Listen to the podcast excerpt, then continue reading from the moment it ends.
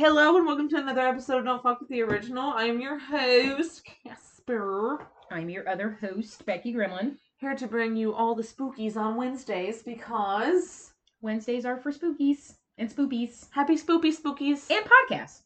Spoopy podcasts. yes. so tonight You look like you were struggling there was like- for a minute. It's it's this is this is a struggle. No. it's been a rough week. Um Yes. So before we get into our episode tonight, guys, about the Keddie Cabin murders, and I'm I'm gonna be straight up with you guys. It's gonna be a heavy episode, so we're gonna try to keep it as you know, we're gonna do our humor when we can, and you know, it's just it's it's a tragedy. Um but before we get to that, we must talk to our sponsor. Calm your buddy down. like that. I saw a commercial with them in it the other day. It was pretty funny. He has a new album out. It was for the Grammys, I think, or one of them. I don't know. Is that already over? I don't know. Anyway, uh, Wait, I don't follow. think I think it, I don't know. I don't. I don't follow- know. I don't because either. literally like nothing happened last year. I I've watched no award shows. Yeah, no. No. This is true. Okay, guys. So, um if you are looking for some relaxation, especially with spring here. Oh, Why not on, try me, a bath bomb? prem- Hold on. Okay, I'm to preface. So if you guys are looking for some rest and relaxation, especially with the springtime being here, what better way than with a bath bomb? That made me think about Looney Tunes. That's exactly what I was doing it from. Not even gonna lie. I love you. Thank you for that. You're welcome. Um, so guys, we have dropped the lavender chamomile bath bomb. They are amazing. Um, they're very relaxing. They smell incredible.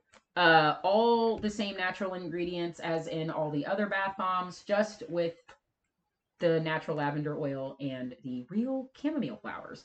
So we've got those, the oatmeal honey bath bombs, the orange basil bath bombs, um, the rosebud bath bombs, real rosebuds in the bath bombs. Um, if you guys have been checking on the social media page, um, the prices will be going up two dollars on Etsy starting in two weeks. Um, price increases have to happen. Got to keep up with supply and demand, guys. Um, but That's how uh, businesses work. that's how it works. Shipping is going to stay free, so um, I'm going to do my best to offset the cost. But right now, uh, it's still just it's still just as reasonable and just affordable as any other bath bombs out on the market. But the biggest difference is is that these are homemade, made with love, made with care, and made with all natural ingredients. Where else are you going to get a bath bomb made by Becky? Bath bombs by Becky. That's actually kind of cool. I like that. You're welcome. I wonder if I can use that. Anyway, you probably I could. wonder if I can use that. Anyway, Bath um, bombs by Becky. So guys, uh, for now, B um, squared cubed. cubed. Cubed. I was like, wait, squared wouldn't work. Squared is two. We need more. We needed another B. Another B. Yeah. um, head over to the Etsy shop, guys. Calm your body down on Etsy. Um, buy what you can now while the prices are still um at what they've been before the price increase happens. Um, again, that's going to be uh April second, that Friday. Prices will go up, so buy what you can now. Shipping will stay free. Uh, everything is calm your body down. It's on Etsy, on Instagram, um, and yeah. Thanks again, guys. Calm your body down. Now that I'm thinking about it, it was for the Grammys. I think they were all in bathtubs, and he had a sucker, and he was like, "I'm a sucker for you." I'm a sucker. 'Cause he said, I'm a sucker for you. That's how I. I can't. I can't hear it any other way. That's how Danielle says. I'm a sucker. Well, that's how he sings. He's Mhm. so nasally. I'm a sucker for you. I'm sorry, that just drives me crazy for so many reasons because I took voice lessons, and that's the number one thing you're told. Not to It's do to is not sing through your Sing nose. through your nose.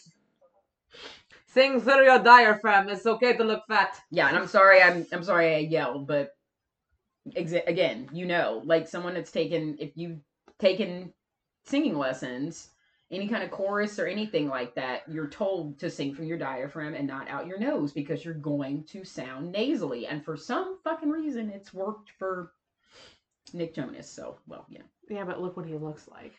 that's why it works. I mean, some of his music's dope though. I I like some of his. I mean, I never thought he oh. was attractive till recently. That jealous video came out. I was like, who is this? Oh my god, when his Tommy Hilfiger shit came out, I was like, whoa. I was like, what happened? like you and Demi, I don't know what the fuck puberty what happened? happened, but it went. Somebody's uh, puberty and protein shakes and uh, look at Demi Lovato on A her workout? on her Get Back workout? album, and look at her on her most recent album, and you're like, that's the same person. you know what about her too? She's got her karma right now too. She's got all her vibes in line. That makes a big difference. that bitch is confident. She is. Oh my god, I can't. Don't get me started on her. I know, guys. We're trying to lighten the mood before we get into the. Um, The so I didn't actually know this. this. but Becky found I am sorry. I'm trying to find the article that I that I sent you. Do you want me to? I have it up. No, it's not that one. this is the one you sent me. Ah, okay. Thank you. Um, so I didn't actually know this until just a few days ago, but Becky actually was watching, um, People's what's it called? People Magazine. Peop I think it's People Magazine's presents, Yeah. and, uh, there's a whole series of them under the true crime section on Discovery Plus. hmm And there was actually an episode on this, and um, I knew about it from reading on the Wikipedia page. I knew a little bit about it from you know the strangers being loosely, and when I say loosely, I mean loosely based off of what happened.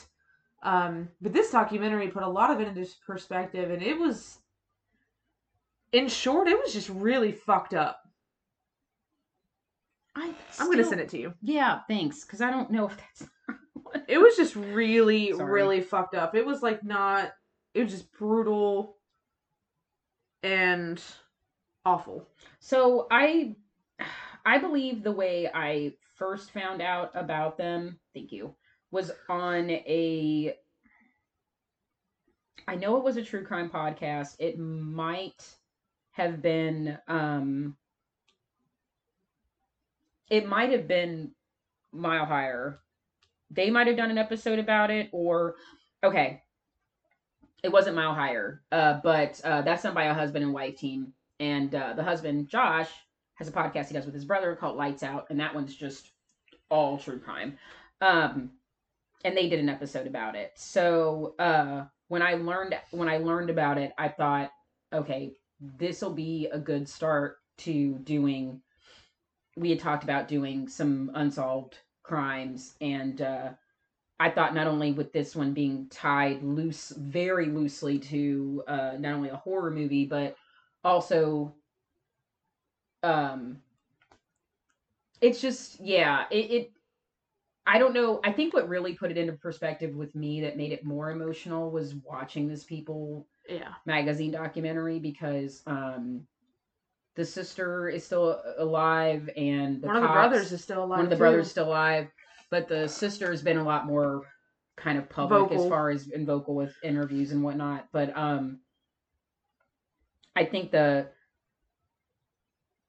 it, it's just i didn't expect to get as emotional as i did at the end of it it was just really difficult because you know at the end of it when you talk about things like this you know we've done so many true crime episodes that um even if we even if we've stayed relatively calm through all of them like we just hope you guys know like they affect us don't Oh, think yeah. that they don't don't for don't think for a second that they don't and There's a reason why we do one a month. Yeah. Because let me tell you, when we did Ted Bundy, that one fucked me up really, really. that was a little too weird that, one- a little too that was a little too too much for me and that was such an early one but that one was just such a Well, I think that's too because we just started doing that, and that documentary had came out. So not only did we watch the documentary, the movie, we read the Wikipedia page like back and forth. We did do Richard Ramirez too, right? Because No. kind of okay. No, We haven't done him because of the we haven't done him yet. Yeah, because we don't like to talk about stuff with kids. even though this one kind of this one we've we have done ones with kids, but not, right, It's Albert Fish, Yeah, and but he's and not he's not fully kids. Uh, Ramirez isn't. Ramirez isn't, and Albert Fish. I just really wanted to do that one because I feel like that one is still some people just don't know about it, and it was Yeah. so fucking crazy. And uh to be quite honest with you guys, Time Suck, Dan Cummins, his his Albert Fish podcast is way better than ours. I, I'm sorry, but he's a comic. It was so really course funny. He's a And comic. Ter- He's gonna terrible make of me it- to say, but he's a comic, so he's gonna be better at it just because he was really able to make it funny. And that's such a horrific story. I think you know what I think happens. I think some of these stories that are really, really, really old, it's almost like, and especially his was so outrageous that you were almost sort of disconnected, as if it wasn't real. right, I agree with that. Because not only was it such a long time ago, it was so bizarre and so like because there's some of them well i mean some of them are like that this one actually really isn't that old but like one i don't really want to do is andre chikatilo he is We I do think Woo! we should do one on Richard Ramirez, but um, yeah because we it, his uh, his was just very interesting Yeah. mostly because of his background yeah. I think that's I mean, think and the way he what- got caught was pretty rad. the whole be- fucking town was to just be like quite fucking beating him honest, up. to be quite honest, that's probably the number one reason why I want to do one with him is the way that motherfucker got caught, and I was like, yes. I mean, like- it's like, look, I love vigilante justice. I'm like all for vigilante justice. I probably shouldn't say that, but um, well, Becky told me to do it. I mean, you know, um, yeah. So I am the we might do that. We might do that. We might have to do one on, about him. But um this one was just this one was just really difficult, I think because when you when you're able to like I think ones that are just unsolved are really just the hardest. Ones unsolved with kids are the hardest, but I think what really made this one was, uh, was the hardest was that it was a family. And not just that, it was just brutal. And the sister found them. and it's just like, what the fuck? But anyway, guys, we'll go ahead and get into it. Um, we found this really so Wikipedia had a plethora of information, but I kind of dug a little deeper and found some really great articles. And this one in particular is from um, historicmysteries.com. We like to use Wiki- Wikipedia. I, I saw what you did there. Okay. we like to use Wikipedia a lot because honestly, Wikipedia is very dope. But sometimes when it comes to true crime stuff, Wikipedia is like, here's all the info in a terrible way. outline. Like, and yeah, the outline. there's like no outline. there's no PowerPoint. It's just like, here's this information. Also, we want to reiterate that when we, and I think I've spoken about this before, when we use Wikipedia, I always, both of us tend to do this, but I know I do a lot. Since Wikipedia cites sources, I check those sources. Because I know there's some people that are like, well, Wikipedia, you can go on and change it. That is true. But if they cite sources, I will look at those sources. And I also we both do try to pick topics that other podcasts have done so that we can also cite their sources and gather more information because a lot of people will have especially depending on the case will have information from everywhere so that's why citing your sources or checking your sources and citing your sources are so important And it's important too to give credit to the people who spent the time to really put these articles together Yes. and you know stuff like that. It's it's not hard to just say, "Hey, this person wrote this article. Hey, Right, this person did this," and give them the credit. I don't understand why that's such a hard thing to do. but the Thanks, Joe Turner, for our article this evening. this this article is really streamlined and it's outlined very well and it really it breaks down the timeline of everything especially when we get into um basically who i believe did it we probably just- think the same person wasn't, you know, it's just because the fucked up. police were just kind of like whatever. Well, and I, and how many times have we seen this? Especially back in the Jeffrey Dahmer. I mean, you know, in the seventies, police. The more and more we do these fucking episodes, what in the fuck was going on with police departments back in the seventies, in the early eighties? they were all smoking weed. Oh my god, or not doing giving a shit. doing something. I would say probably more cocaine You're right. than weed. Yeah. You're right. Yeah. Yeah. Pretty sure cocaine. um, we're like, yeah. cocaine. Uh, yeah. So, um, I think this is Smoke weed all- every day. I'll do this real quick synopsis if you wanted to read the background part, or then we can just kind of switch off. No, Whichever. Okay, well, we don't have to. we're done. Okay. She's just like, okay. Well, that's all, folks. Uh, so That's the second a, time Looney Tunes has come up today. I really love Looney Tunes. Um, so this is called the unsolved mystery of the Keddie Cabin murders. Um, the intro starts within the rural town of Keddie, California. A mother and three children were brutally attacked on Saturday, April 11th, 1981. Three of them were murdered that night, and one of the children remained missing until years later. Although the identity of the murderer is still a mystery, new information has surfaced in the last decade that could help to solve the Keddie Cabin murders. Can I just note really quick that I love that shit? When something's like a cold case and they're like, in the last year or so, we have a breakthrough. I love that shit. that was the other thing that I really liked about this case and wanting to pick it is how there have been all of these breakthroughs that have happened, and I mean very recently, like within the last year. So that's been really exciting that there might actually be a break in the case. Um, it's a, it states, please note that there is a lot of misinformation published online about these murders, and although we have attempted to sort through it with due diligence, even the most credible sources do not agree on all details. So again, like we said, sources as many as possible are always important. So we're And I go into the- super, super loved that they did that Yeah. because they were also like, hey, we have done our best to get the best possible information to you, but that was hard to do. you know time suck will do that a lot like they're uh they have a whole dan has a whole team of people that really do the best they can but sometimes there's just a lot of cases where it's like look information especially if they're doing something in another country too. And and stuff is in a different language and you can't find translations. They're like we did the best we can to research this as much as we possibly can. But either a there weren't translations or b there just wasn't a lot of credible sources or even any at all. That's why, like, we always say, like, if you guys hear something on here that's wrong and you have a credible site source to say, like, hey, that was actually wrong, here's the correct information, we don't care. We want to know what's right. We want to know the right thing. Like, don't feel hesitant to be like, well, I.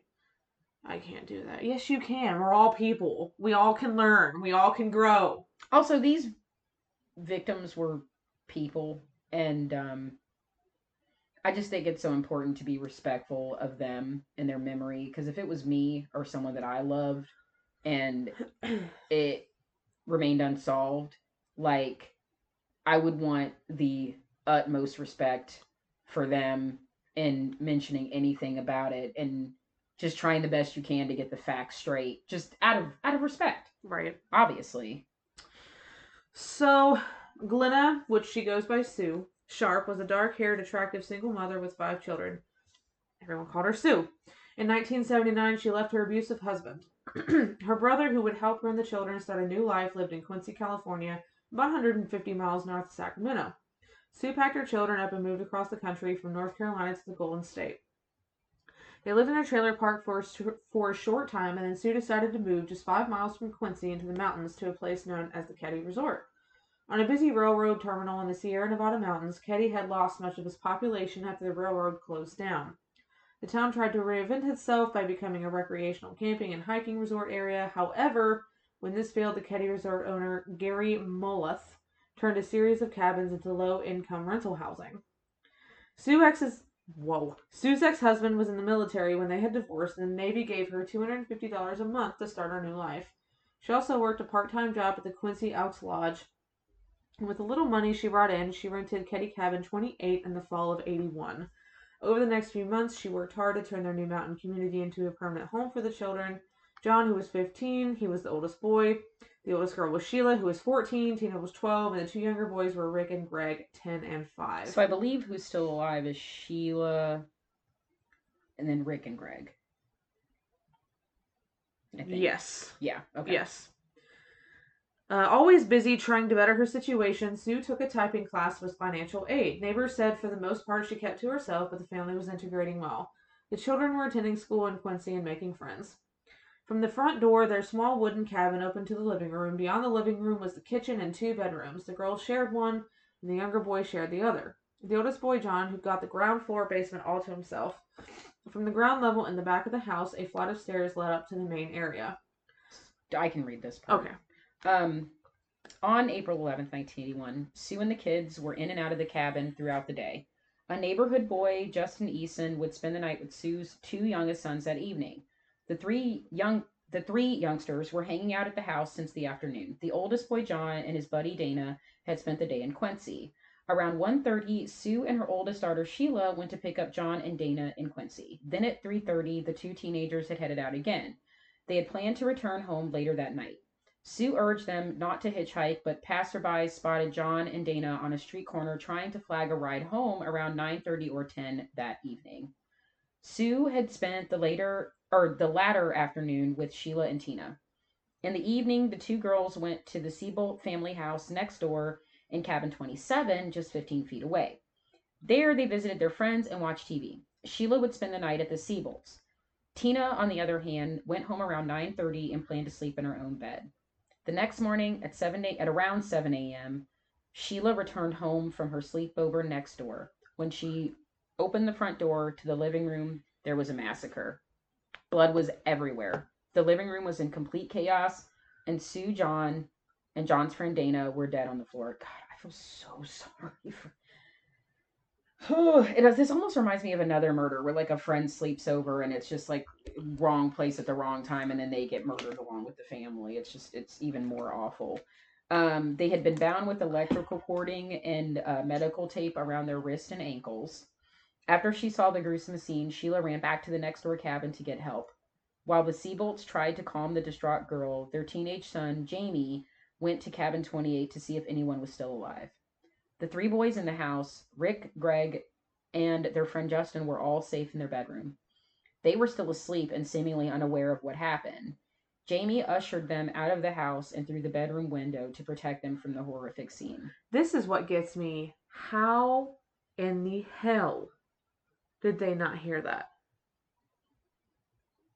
How? I, kids can't be that heavy of sleepers. I mean, I I Unless just- they immediately taped their mouths. that's yeah, And, that's like, the only thing I but the can thing think is, is, of. like, that they would have It had to have been more than one person because if you're taping one person's mouth, another person's going to be screaming. Yeah, And you're going to motherfucking tell me these kids not hear them screaming? yeah. That blows my It was mind. basically in the next room. I, I, it just it's boggling my mind how and they legit. I could see how anything. one or two, but all three of them. I, I, I who knows? I- who knows at this point? Um, but just again, so we can give the names again. It was Sue Sharp, her son John, uh, her daughter Tina. Well, we find out later. Um, and then just an unfortunate bystander in all of this, uh, the friend Dana Wingate. Um, police began. Police arrived at around 8 a.m. and began their investigation. Sue and John had suffered similar types of wounds. Their throats were slashed, and both of them had multiple stabbings and blunt force trauma to the head.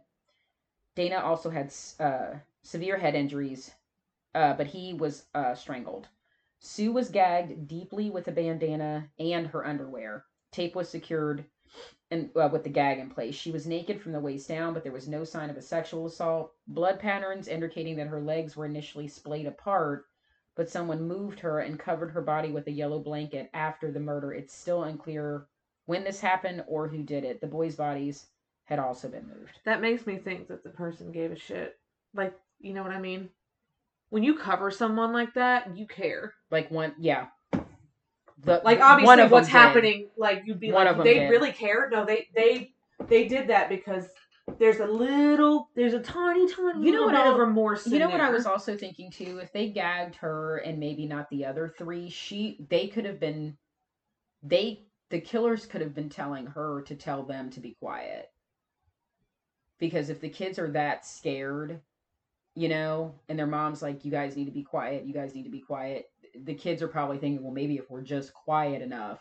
Yeah. Because I've heard that in a lot of these cases, like or maybe there could be maybe they did it not to wake them, Yeah, so they didn't kill them too. because that would have happened. It would have. It definitely would have Because they uh, was the person aware that the other people were up there? Probably not. yeah.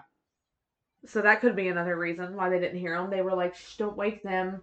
Like the mom probably just kind of looked at the kids like, "Don't say anything." Like yeah, if they don't know the if they if they hear us screaming, they're gonna come running, and then they're also going to get killed. yeah, So that that does that does make sense actually.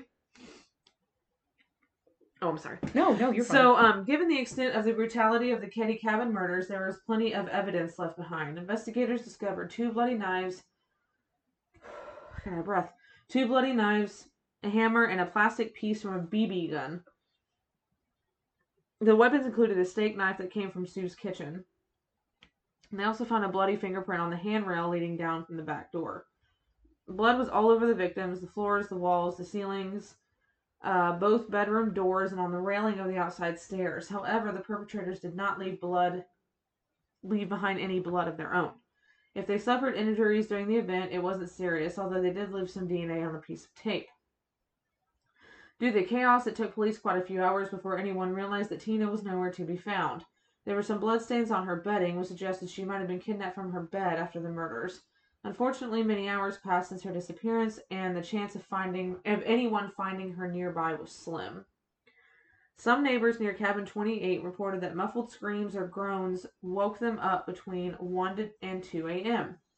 Unfortunately, they can't determine where the screams where the sounds came from and went back to sleep. Well, that right there just kind of knocked our theory. yeah, The three boys who survived said they slept through it. Considering the level of violence that took place, this seems impossible. Although the murderers must have been aware of the three boys, remaining boys in the cabin. Investigators theorize that someone might have interrupted the murders taking place before the culprits had a chance to kill the younger children in their bedrooms. Later, police learned that maybe not all the boys had actually been asleep. It was evident that Sue had put up a fight during the attack, she, as she had defensive wounds on her arms. Oddly, John and Dana did not have any defensive wounds or blood under their bindings. Therefore, it appears they did not have a chance or chose not to fight back. All of their injuries happened after their killers tied them up. Findings confirm that the weapons used on the victims' heads were two different hammers and a BB gun in Sue's case. The plastic piece that came that the police found in cabin 28 matched up to a Daisy 880 BB gun. Additionally, the same gun matched the impressions that the butt of the gun left on Sue's head. I mean, you would have had to hit somebody pretty fucking hard for a piece of the gun to fly off. Well, yeah, Like, because it's a BB gun too. It's That's it's- insane. BB guns are not that heavy. They're I not. mean, yeah. So Jesus Christ. you know, it's when you said personal. That was the one thing that got me about this was how savage it was. When when crimes of passion happen like that, nine times out of ten, they either know the person or they were rejected by the person.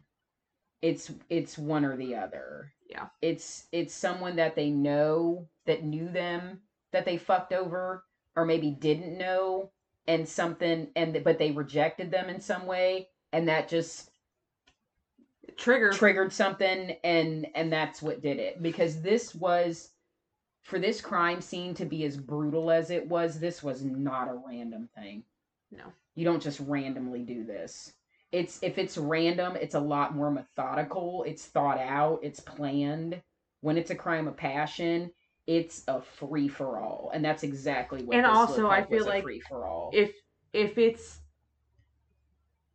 it's not this torture.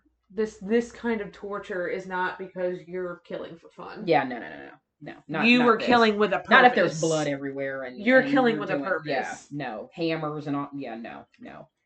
Um, as far as finding the suspects, despite multiple evidence and few suspects, no arrest took place. Many people believe that the police were either incompetent or corrupt, and that they covered up the crime for some reason. Well, We know that happens.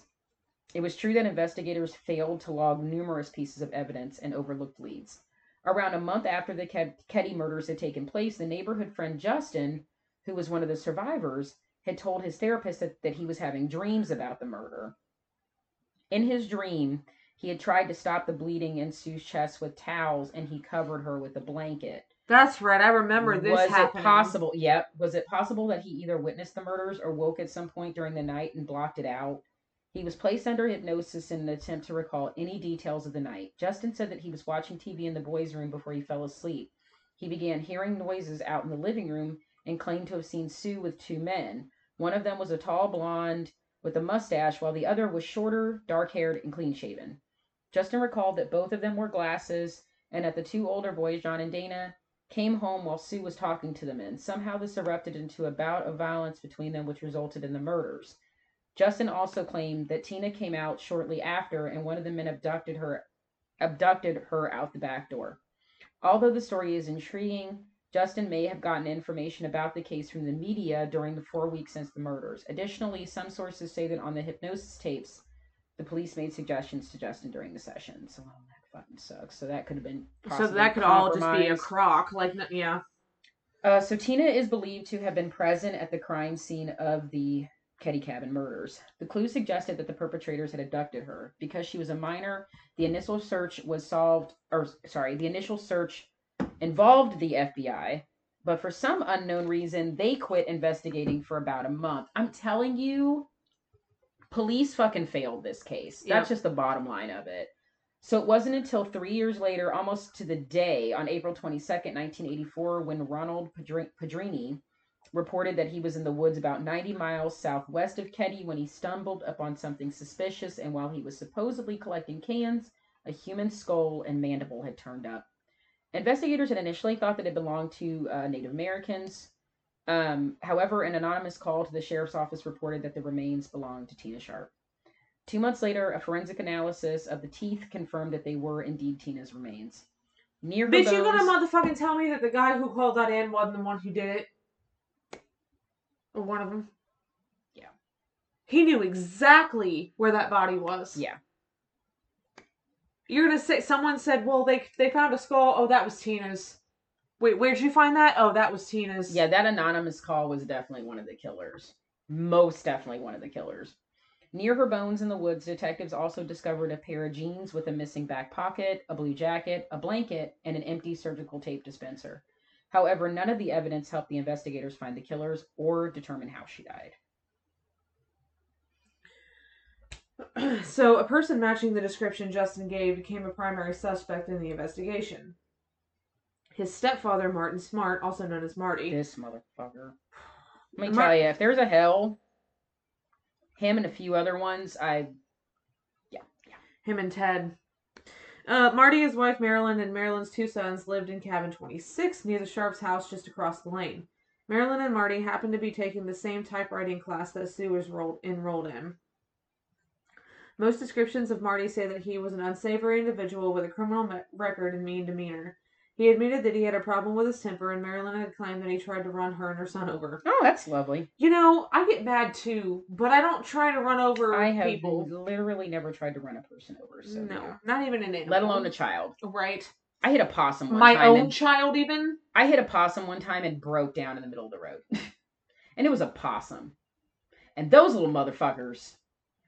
But I cried. So yeah, I'm not running. I, I ran over a squirrel once. I'm not running anything over. During his interrogation, ew. I'm oh, no. sorry, I had an open your... spot in my. During his interrogation, she has an open wound. I have a wound. I have a wound. A, a wound. Oh. Uh, during his interrogation, Marty offered to the police that his hammer with a blue handle had gone missing. Also, mm. he told investigators that his stepson, Justin, might have seen something on the night of the murder without the killer detecting the boy. However, investigators didn't address these statements, and the police did not arrest or interview Marty again. After his interrogation, he left Keddie, went to live in Reno for a time, moved to Oregon, and died there in 2000 from cancer related issues. Later, it came to light that he was a personal friend of the local county sheriff, Doug Thomas, at the time of the crime. Moreover, it appears that Marty had actually confessed to the murders to two different people. However, investigators must have buried these facts until 2016 when new discoveries reignited the case. Marty counters Marty's counselor at the Veterans Administration in Reno told police that he confessed to killing Sue and Tina, but not the two boys. Yeah, he was a Vietnam vet, so he was seeking treatment um, for PTSD at the Veterans Administration Council, and a lot of people say that like it's just that that as soon as he came back from Vietnam, it was like he was. I don't know how how much he was before, but that was mentioned in the documentary. Like Yeah. as soon as he came back, how how just really mean he was, and that Justin was terrified of him. Like Who was? he in particular, out of how many boys did Marilyn have? Two. Mm-hmm. Out of the two Well, she had three. three. Out of the three boys, he he in particular used to really go after Justin, and Justin was just was just terrified of him. Was really terrified. No, she had two sons. I'm Two. sorry. I'm uh, yeah, back I'm sorry. um yeah they that justin used to take the brunt of it and he was terrified of him so i think justin saw i think i think justin saw his stepfather murder i think i think he wanted sue and she was like uh no and he went insane and But it would make perfect sense for Tried to Justin to, kill her. block that out. oh of course if that's what happened, it would make perfect sense for him to block that because he was terrified so yeah Um, sure. According to the story, Marty said he was angry that Sue convinced Marilyn to leave him. On the other hand, his reason for killing Tina was that she saw everything. As a result, he couldn't allow her to live. Although the counselor initially reported Marty's statements to the police not long after the killings, they didn't log the information as evidence or follow up with this information. How was that not I- evidence? I just I can't. I can't. A few years later, his wife Marilyn said that she had found Tina's bloody jacket in their basement and given it to the police during the earlier investigation. Can we just stop right there? The fuck? Unfortunately, there is no, no record idea, of this ever yeah. happening. If she turned in the jacket, once again, it was not acknowledged as evidence. Marilyn said later in 2008 documentary she believed Marty was the perpetrator and that he had even confessed in writing to her. In a letter, he said, I've paid the price of your love, and now that I've bought it with four people's lives, you tell me we are through. Great. What else do you want? The police never admitted this letter as evidence. Yeah, they remember they showed that in Mhm. the documentary. Like it was just so nonsensical the way he was going on and on in this letter, and then that was towards the end of it. Like I Why are the- we not following this shit up? like I I killed four.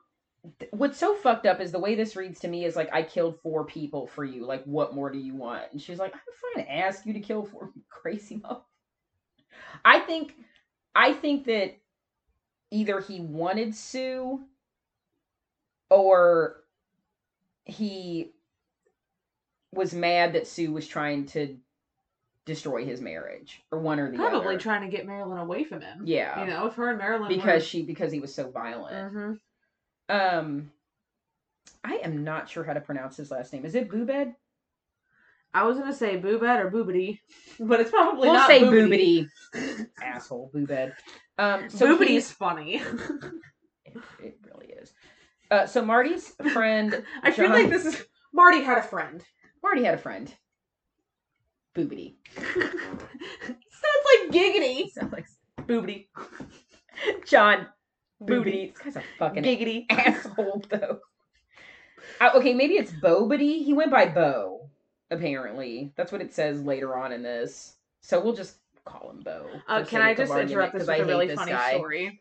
So my coworker gets a call today from this woman she does not know, and she goes, "Hey, boo," and she was like, "The bank only ended up making me pay eleven dollars for this five hundred dollars," and she's like, "Yeah, that's great. Um, you have the wrong number." And then hung up, and this woman has proceeded to try to call her all day, and I was like, "But, she- but she's your boo."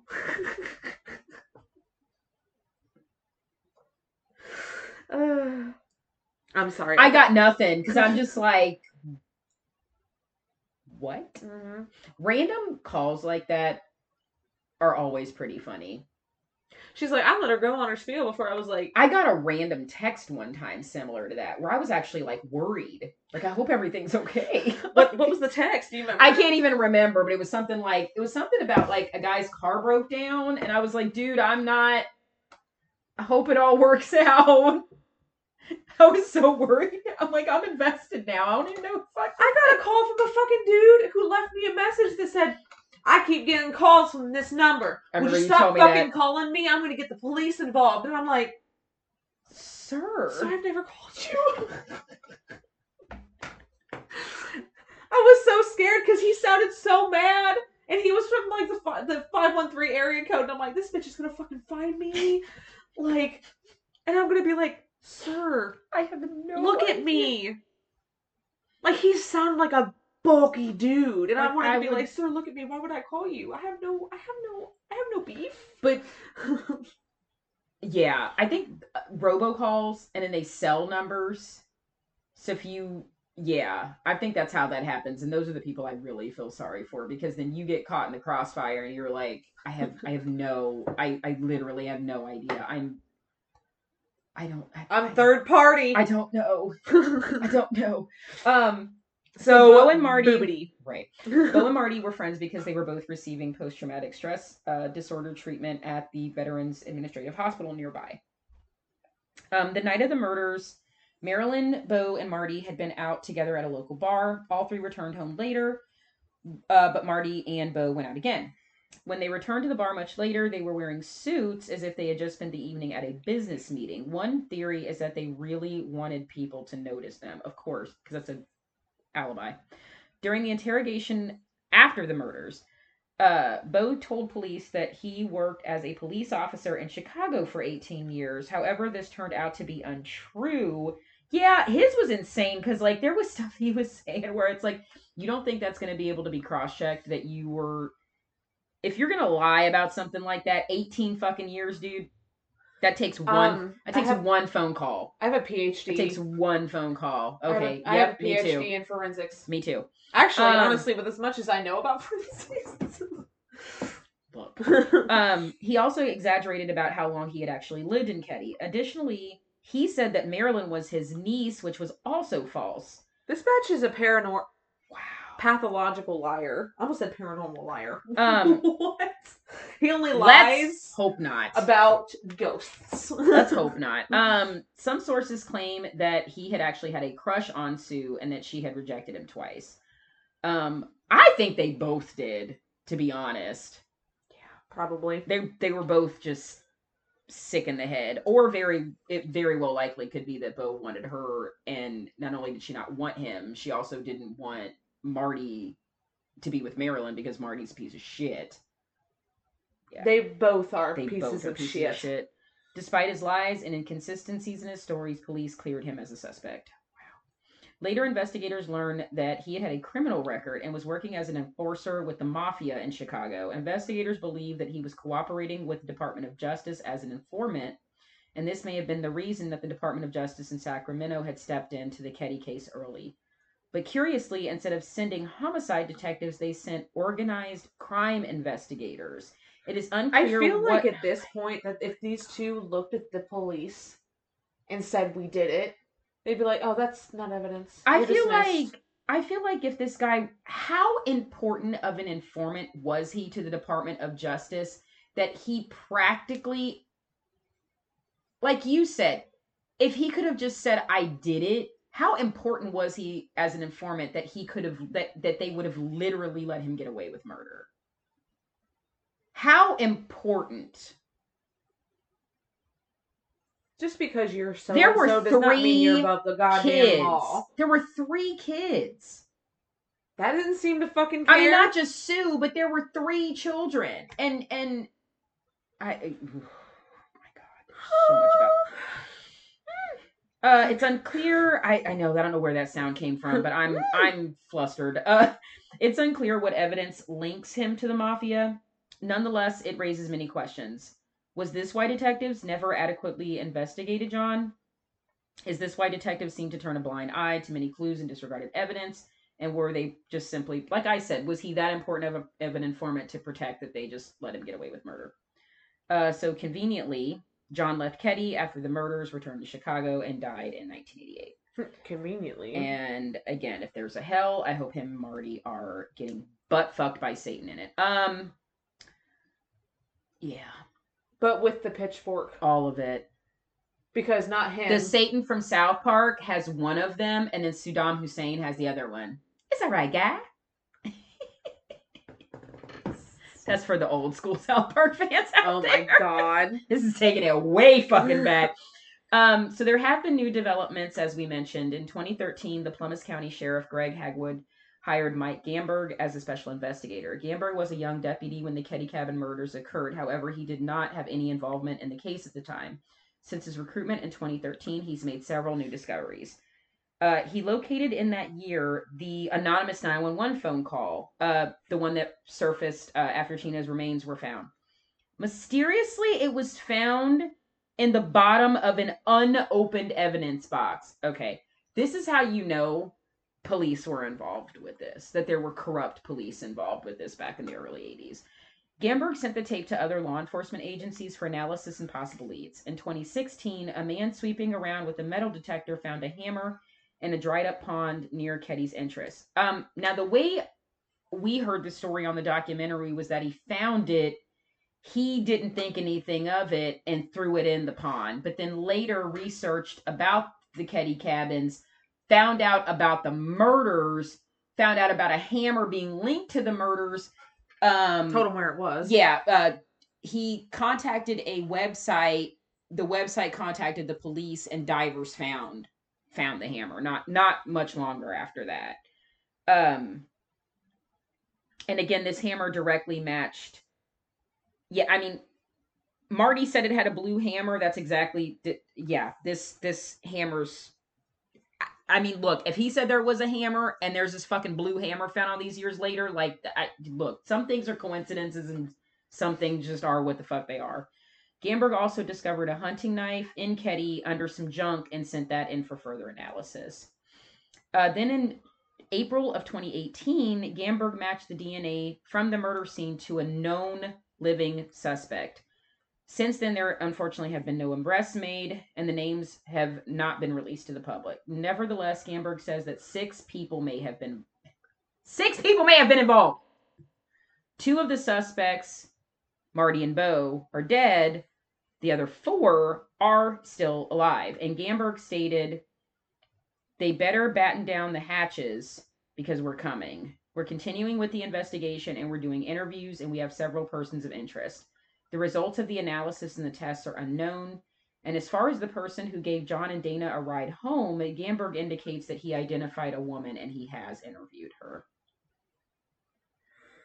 Woo. Oh, it's this web. Okay, so the guy, it's actually, uh, Casper's going to mention this website. It's called Keddie28.com. So the guy that I remember him hammer- talking about it on the on the inter on the uh, the documentary, documentary. he this was the website that he uh, got involved with that later went and told investigators about the hammer that they found So it goes by the name DMAC. Uh, oh, I'm sorry. Let me try that again. So Gamberg, who is the owner of Keddie 28, goes by the name DMAC. Believe that Sue Sharp and Marty Smartt, Marty Smartt, were having an affair. Gamberg thinks at the same time Sue was cons- counseling Marilyn to leave Marty. DMAC does not agree on this point. But some investigators believe Marilyn was somehow complicit in the murders. It seems possible that Marilyn learned about an affair between Marty and Sue. The statement from Marty's letter, What else do you want? sounded like Marty's asking, In addition to what you've already asked for, what more do you want me to do? oh like marilyn told him to kill her which Like, I've already killed I four mean, people. What else do you want? i'm i'm i'm Well. not that far off in believing that Marilyn moved out of cabin 26 the day after the murders. Also weird. Investigators claim that she was having her own affair at the time. She remarried and is still alive. there's just After Sue, Sue Sharp's surviving children left California to live with an aunt. Unfortunately, they later, later went into foster care as their aunt had several children and couldn't handle more. Sheila has spoken out about the horrific incident in several interviews. She mentioned, however, she doesn't like she doesn't talk to her brothers about it because she wants to protect them. Relatives of the victims and public anxiously await the day when the investigators bring justice to the killings of Sue, John, Tina, and Dana. Over the years, the Keddie Resort fell into disrepair, and in 20, 2004, Cabin 28 was demolished. The entire site has since been abandoned. there are still cabins at the site. Um, typically, they get homeless vagrants. Um, actually, more recently, they've been getting a lot of ghost hunters. I can I Uh, can see I have why. been I have been hearing about uh paranormal evidence, strange screams at night, orbs, um a lot of different things happening around the area of of uh, where cabin 28 was at the time. I can, I mean, I um, can only imagine. Oh yeah, I mean, and this was Indian land too, so you know, you mix that in with everything else. you know, you're just it, it's just an appetite for disaster. But um, a lot of people failed Yeah. big time. I mean, just reading what we read, They really did. I feel They like failed. it could have been solved. they failed. Also, the descriptions. So the the website shows the sketches that Justin gave when he was under hypnosis, and let me tell you, this looks exactly like Marty and John. Yeah, it does. They look exactly like Marty and John. If you look up pictures of what Mar- Marty and John look like, this is exactly these sketches look exactly like them. So whether Justin at any point was coerced during the hypnosis session by police or not, I I mean that's neither here nor there, but I can tell you one thing. It solves what where the blanket situation came in that covered Sue later and um this police sketch is I, I don't know how much I've always thought police sketches were really iffy. Some have been spot the fuck on, and Yeah. some are like, no, I don't know. But this one is spot the fuck on. These it Yeah. looks like them. It looks like them. I don't I don't know. Yeah, It's just really, it's just really fucking sad because I feel like if people did their jobs and there weren't dirty cops, John was failed, Tina been- was failed, Sue was failed, and Dana was failed. They it would have been solved. Honestly, I Well, like and the fact that Marty was friends with the police chief, Come on. and then John was supposedly some informant. Now, do I think maybe six people were involved? Mm, I don't think six people were. I think but Marilyn might have been. What I think about them saying six people were involved was I don't think that six people were there at the time of the murders. I think John and Marty committed the murders, but there's four other people that helped hide evidence Oh, and if known That's what they mean it. by that. Oh fuck yeah! So That I helped. feel like Marilyn Oh, might have been a part of it. Oh, oh, for sure. She found Tina's jacket, but that's some bullshit that she turned it over to police. I don't believe that for a fucking second. I don't believe anything Marilyn says. Oh my god. I think those two had a really fucked up marriage, and Sue tried to step in and help and had no idea what the hell she was getting herself into. no. Clearly not. I mean, and that happens. Yeah. That's why I stay the fuck out of other people's business. If it ain't got nothing to do with me, I, I don't give a fuck. I stay out of your business. And I think unfortunately Sue got wrapped up. I don't I don't think that she was necessarily then again, I don't know. I don't have all the facts as far as that goes. I don't think she was necessarily having the affair. I, I could see how they could how DMAC could point that out. But what I truly think was is I think Marty and Marilyn had some really twisted, fucked up marriage. Had some had some just I think he was sleeping around. I think she was sleeping around. I think they just both had this weird, toxic marriage going on. And unfortunately, Sue stepped right in the middle of that without knowing. And I think I think Marty had some weird psycho sexual fantasies about her. I think they I think they were swingers. I think Marilyn could have had some weird sexual feelings about her. John probably did too. I, I just I'm I just think the whole thing was I think they were just all fucking weird. and I think Sue just unfortunately being a sweet, kind woman, moving to a new neighborhood after after coming out of such a terrible abusive situation, I think she was just trying so hard to maybe make new friends, have her kids, you know, and they all had kids and and their Yeah. kids were friends with her kids. They live right next door. You just moved. You're trying your best to get to know people and make some friends. We're all in the same typing class together. and she just walked into a steaming pile of shit and she had no idea and i think by the time she tried to back out of it it was too late it was just too late It's sad.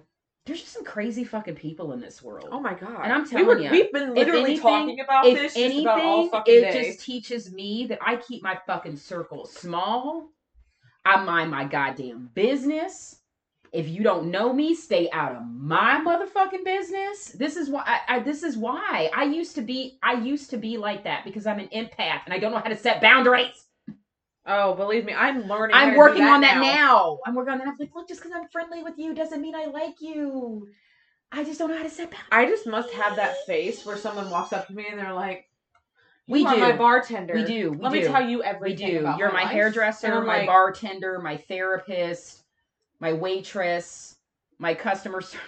You're everything. We do. We have. It's because we're empaths. We That's why. it.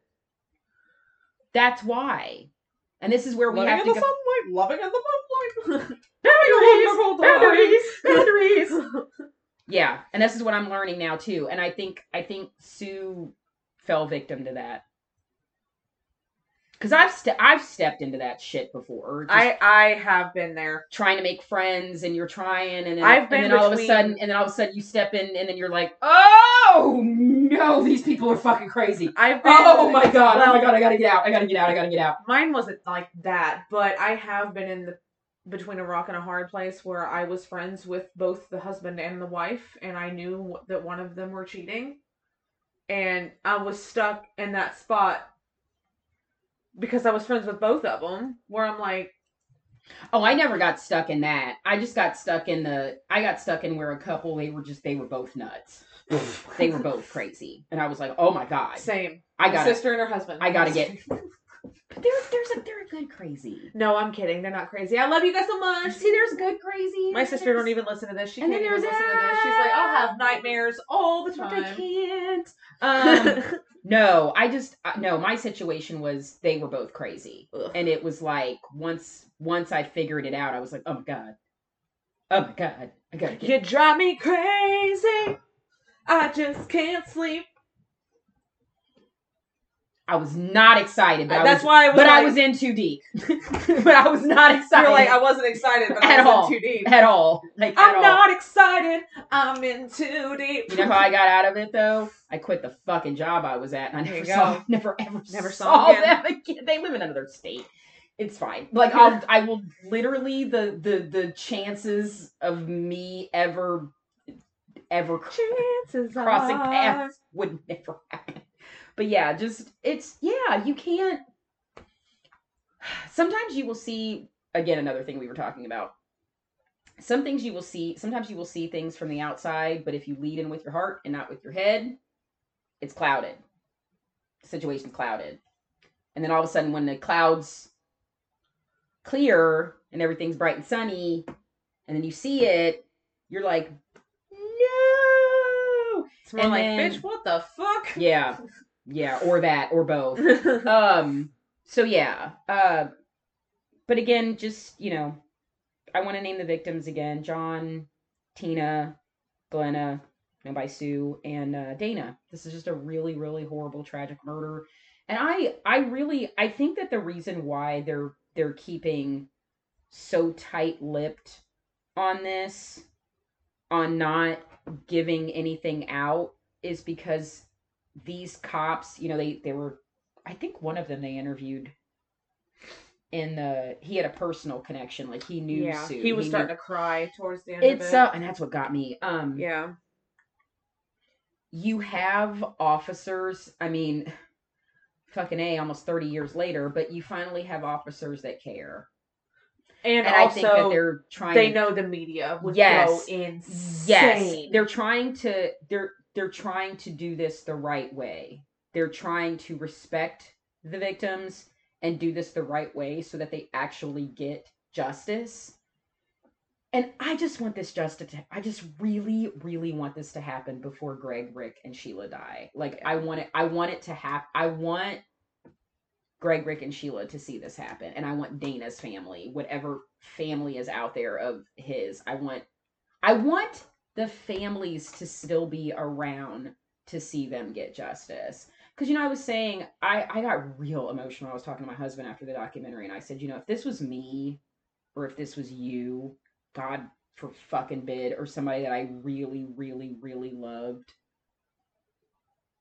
I would never want anyone to forget Well, of course not. ever you know and that was another thing that was so important in me doing this podcast if especially if people didn't know about this case i don't want people to forget their names i don't ever want people to forget about this case i want them to solve this I That's why cold cases know- matter. oh my gosh they've well, I mean, all cases me. matter, of course. Even cases but there's that are something solved, oh of course but there's something there- special you don't get much closure at all you get no cases, you get no you get no closure You don't know who did it. You don't know. it's like you it's know. like for people who have ch- a child missing. You'd almost you, you you'd almost rather know that they're dead so that at least you have the closure of having a grave to visit or ashes to scatter. But when they're just missing and you have nothing. you have nothing. I mean it's like there will never be a closure. Ever. Ever. So to the sharp family to you know to sue's family to the to the remaining children to dana's family our condolences our prayers i, I really really hope the police does justice by them and i hope they find who was involved uh and i hope marty and john are are burning they're horrible they're awful i definitely believe they're involved Marilyn, I hope you're listening. I hope you get in a train wreck. You're a horrible fucking person. And I think you were involved. And I hope you don't sleep at night. I hope you step on all the Legos and get Or hit by and get hit by a train. Or tax. Tax, actually. Walk on tax and then get hit by a train. Um uh, not just a regular train, a subway. like They're how does your soul how do you how do you live? I don't understand. That's my other thing too. Like how do people live with themselves with this? Like so I I'm sorry. I forgot where I was at. in the I- I know. guys. I Sorry, had we had bathroom. we had we had to take a we had to take a potty break for a moment. Um, we were just talking about remembering the victims. No, that we where I do remember where I was at. Um, I don't understand how people can live with themselves Oh, yeah, when they no. have to hold secrets like that. Like I I don't, don't, under- understand. It's that. just I really don't understand how you could even be involved with something that brutal and live with yourself knowing that you were involved and just there are times that I haven't been able to sleep because I've lied about very minute things, like minute things. Yeah. Much less having someone's death on my conscience. Let me tell you. I'd go mad. Oh, there there'd be no way. There'd be no way. It would be like the Telltale Heart. yeah. Literally. Like I would go in I would I would I would go insane. insane. Like I'd have to tell I'd my have to tell someone. I'd have to tell someone. I couldn't live Hey, all you Couldn't have- people. Hey, all you people. Hey, all you people. Won't you listen to me? I killed someone. No, um I just had a sandwich. No ordinary sandwich. A sandwich made of jellyfish jelly. I did throw that out there. Hey, man. That'd have been a- SpongeBob. That'd have been a totally different song. I knew where it came from, but I was like, I was like, dark this web. would have been a totally fucking different story. SpongeBob, Um, the dark web.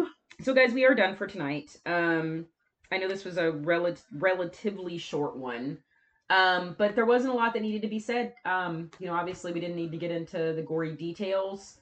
It was a tragic, horrible, horrible murder, and um, yeah, we know who, for the most part, was involved, but obviously, there were other people, and hopefully, we will get to finding out shortly. Um, that People uh, magazine doc, if you guys wanted to watch it, it uh, was under the true crime section of Discovery Plus.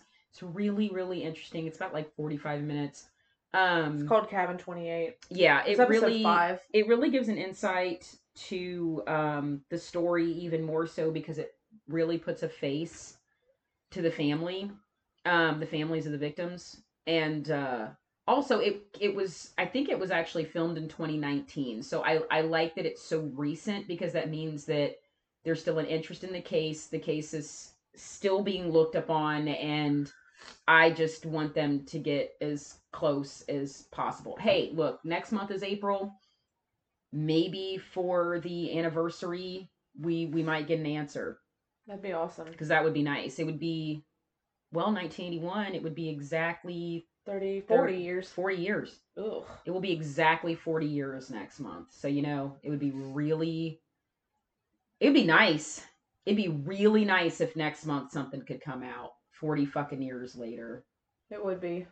So, here's to hoping and praying. And again, condolences to the families. And um, I, I'm, I, I, I hate to say I'm happy. I don't want to, you know, obviously this wasn't a happy episode, but I, I just, I, I'm happy that we were able to talk about it so people never forget. People should never forget. Even after the crime is solved, even after they find out who was involved and they're arrested and whatever, still should never be forgotten. The Keddie Cabin murder should always, what happened at Cabin 28 should always be fresh on everyone's minds because it was really horrible. And lives were lost and it didn't need to happen and the police fucking sucked back then, but Now you haven't even seen The Strangers, have you? you no, I, it. I won't watch it. yeah, it's it's, I- I it's won't hard watch to it. watch. I watch really it. like that movie, um, but it could really happen. And literally at the end of the movie, they're like, "Why are you doing this to us?" And their answer is because you were home. Yeah, and see that's why that's fucked up. that's why I'm like That's no. so fucked up. all I needed to see was that tagline, and I said, "Yeah, I don't, I don't need to watch this." You know, very much in the same way that a lot of mothers or, you know, just parents in general, it's very difficult for them to watch horror or anything involved to do to, to do with kids because it's so different because they have children of their own. So you you put yourself in their place, and that can just hit too close to home. The strangers, I- the strangers hits too close to home for me. My husband and I go to cabins regularly. That's something that we really, really, really like to do. We're outdoorsy people, and uh, again, like we know from a lot of the true crime episodes that we've done, and like we just said earlier, there are some crazy motherfuckers out there. And that movie was just too real because could that happen? Absolutely. But like Yes. I have said before, we are the wrong motherfuckers to do that to. Because we're not going to be like this couple. Oh, no, no, no, no. No. Well, the problem we are not the is that ones. one of the guy, one of the guy had a shotgun, and his friend came over. Yeah, and he shot his he friend, shot his friend, which always the. happens. Which always fucking happens. Yeah. I was gonna say something. I didn't expect that to. you know, didn't. I wanted.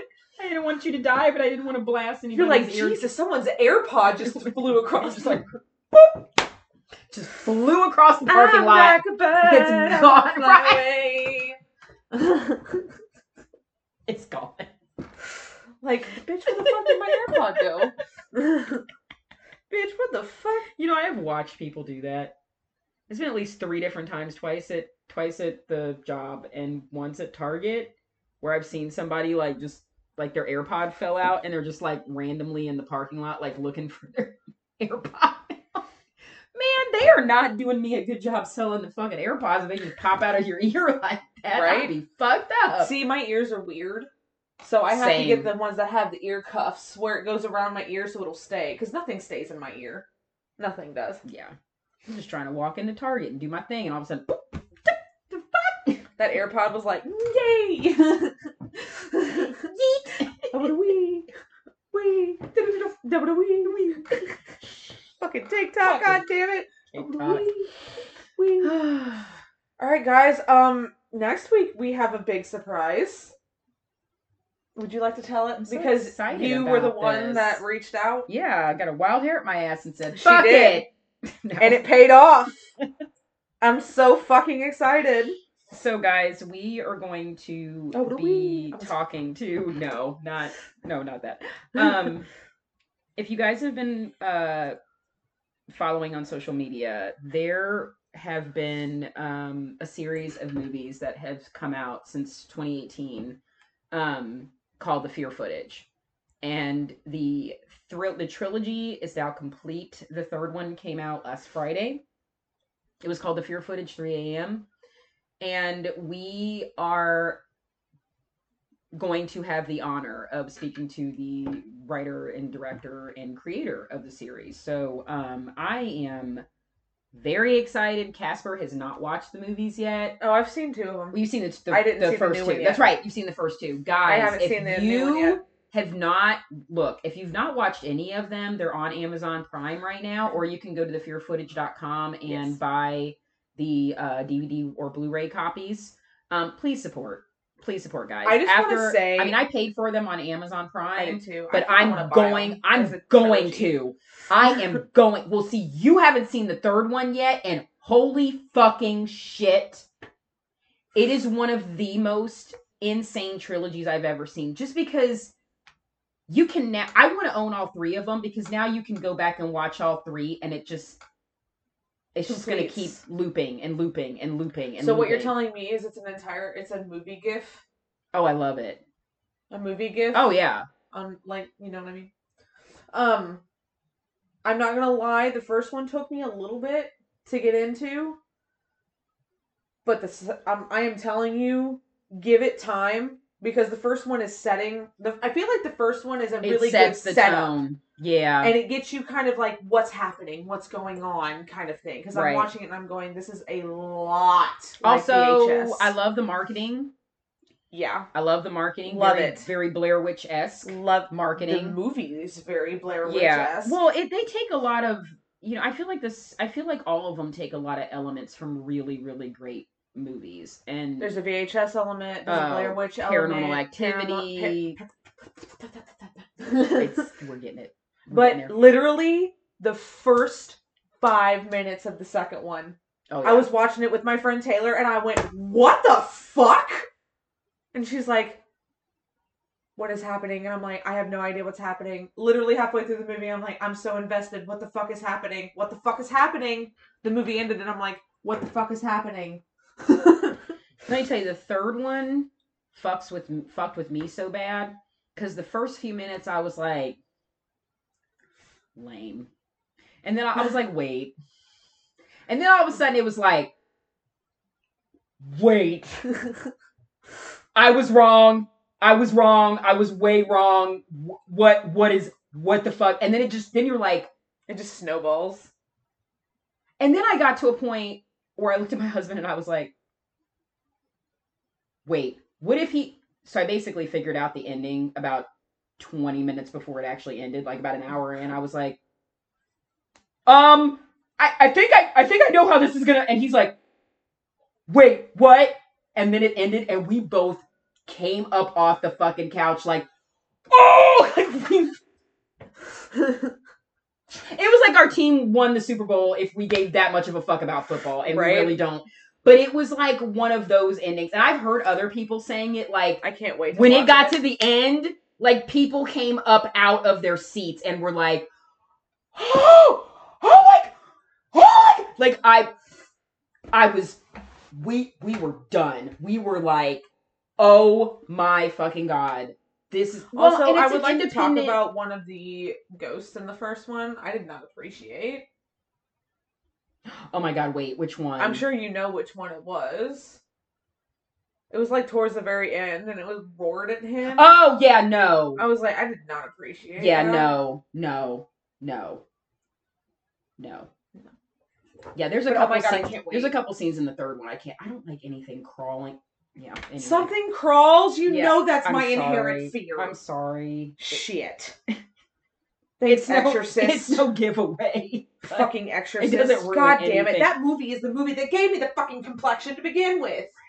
Actually, The Grudge did, Yeah. but The Exorcist. Well, no, that that one did, and then yeah. But um, guys, please, please, we need to support independent horror filmmakers Can and we? writers. Can we? and because they have original ideas Can even we? if they take you can have you can be inspired by things but This is the whole- perfect example of that. This is this the is perfect, example, of being you see inspired VHS, you see Blair Witch, you but see it's an Paranormal Activity, original but it's none of those ideas. He did his own thing Right. with those elements, and that's what I love. and i like how it all centers around this dark bluff town and oh it even had some uh now this doesn't because it'll mention this in the third one again but remember in the second one there was like there's always this weird fog Yeah. And it's like you're driving. See, that gave me like Silent Hill vibes. Like you drive into this I thought fog, Centralia. and all of a sudden you're in like a you're in like another dimension or Bitch, that's what happened to me something. Or we went to Centralia. because remember they were remember in the second one at the end the house that they were at they were like uh yeah that house didn't exist Mhm. that cabin that they stayed in in the woods where he says like well yeah that cabin wasn't fucking there and it's like okay well how the fuck were they there it's like it's like all of a sudden they go through this fog or mist and it's like they're in a parallel dimension Which is like Silent they're Hill. not even so there's that once you get into the second one then there's Mhm. elements of that this is what i'm saying like look guys it's, See, this is something I would love to do if I was a filmmaker. I would take elements of my favorite horror movies, make my own idea, and put the elements in them, just like he's doing. Mhm. It's amazing. I cannot wait to talk to him. You can rent the movies for three dollars on Amazon. You can buy them for five dollars on Amazon, or you can go to thefearfootage.com and buy the Blu-rays. I plan on doing that. I will wanna do that as well. Support. Um, these movies are fucking amazing. I am so so excited to talk about them. I don't know how many spoilers we're gonna have. We're gonna leave this up to him. Um, the third movie just came out. Like, I haven't even seen it. obviously, I'm gonna watch it, wanna give obviously, people a chance to watch it Oh. before we start, you know, throwing spoilers out there. But um, yeah, I am I am thoroughly excited. Darth Vader this. is Luke's father. I mean, if you don't know that by now, it's just like Pitch Perfect. I can't help you. It's just like Oh, and Luke and Perfect. Leia are they kiss, but they're brother and sister. So Um, it's just like Pitch Perfect when she goes, Darth Vader is Luke's father, and the guy's like, "How in the world did you guess like one of the biggest cinematic his- movie, parts in movie history?" And she goes, "Vader in German literally means father." fuck. Veda, Veta. Yes, it does. And she's like, Weird. Okay. Didn't even put that connection "Pitch together. Perfect taught us something. Didn't even put that together. All right, my dudes. Um, well, of course, you know all of our socials. We have Facebook, Instagram, and Twitter. I'll let Don't Fuck with the Original. Um, we, of course, have the email dfwto8493 at gmail.com. Questions, concerns, want to say hey. And, of course, it, iTunes, Google Podcast, and Spotify. Give us a follow, give us a review. Every little bit helps. We appreciate all of our listeners. We always do. You guys are the best. Uh, tomorrow's movie review will be on Happy Death Day. Um, I was kind of hoping people would pick Freaky just because it was newer. I had a I had people comment um that they wanted a freaky one, so maybe that one will win sometime. But I fucking love Happy Death Day so goddamn much I'll that have I to watch Freaky when my husband's not around. He we can watch it together. He despises Vince Vaughn. Um, It's the only reason Freaky was so fucking good was because you have this Vince Vaughn man who looks like a fucking tank acting like a teenage girl and a teenage girl acting like a serial killer. it's just it's it's it's really fucking funny. Especially when is a teenage girl. She's in his body hilarious. trying to convince her friends that it's her. Oh no. It's fucking hysterical. Oh my god. And he's like, "How did I know all of this? And he's like, on. I'm like, this is the funniest shit I've He's ever trying to be a girl. Yeah, That's amazing. it's so funny. Um, um Happy Death Day is great. Happy Death Day. I the love sequel, So. I no, we're not gonna talk about it. Remember, I told you I it was really didn't like see it was not terrible, I hated it. but it was terrible. See, my problem with the second one. You're the, right, it wasn't, but then I The first one was horror. Oh, the second yeah. one was sci-fi and a lot of romance, and I just I didn't want. I'm, when I watch a horror movie, I don't want romance unless Mm, what keeps you alive is happening. I want my mom. That's what I fucking want. I want my mom, not some random ass mom. Anyway, I'm sorry. That movie just made me. No, but I explained to you why she did I that. know. I wasn't her know. life. And then I was like, yeah, But it was too sci-fi. It wasn't. yeah, yeah. and, And, I I, have anything against sci-fi. I mean, clearly, but it just it Mm. wasn't what I. mm-mm. I the Mm. first one was horror. It was a slasher film, and it was perfect. I kind of also low key wanted Satanic Panic to win because Okay, that movie. the ending is so dramatic. I And can't. Rebecca Romijn is amazing. That movie is so good. Satanic Panic is so underrated. She's amazing in it. Yeah, she Like is. Like I need to see her in more roles like that. If you guys have never seen Satanic Panic, take the babysitter, the concept of that, and put it into a larger scale with a Yeah. pizza delivery girl. That's what Satanic Panic is, and it's absolutely incredible. Um, all those movies are really good, but I kind of went on along the same lines. But anyway, Happy Death Day one, so that will be coming out tomorrow. I will be streaming on Saturday at noon. Life is Strange episode three, and Monday I will be finishing the finale of uh, Layers of Fear DLC Inheritance. So make sure to check that out as well. Hope you guys have a great week. stay safe. Wear a mask. Do some do some fun safe stuff with a mask. Cause the pandemic isn't over just because you're over it. the pandemic, the parallelogram, The panic at the disco, the paradigm. Mercury's and Gatorade.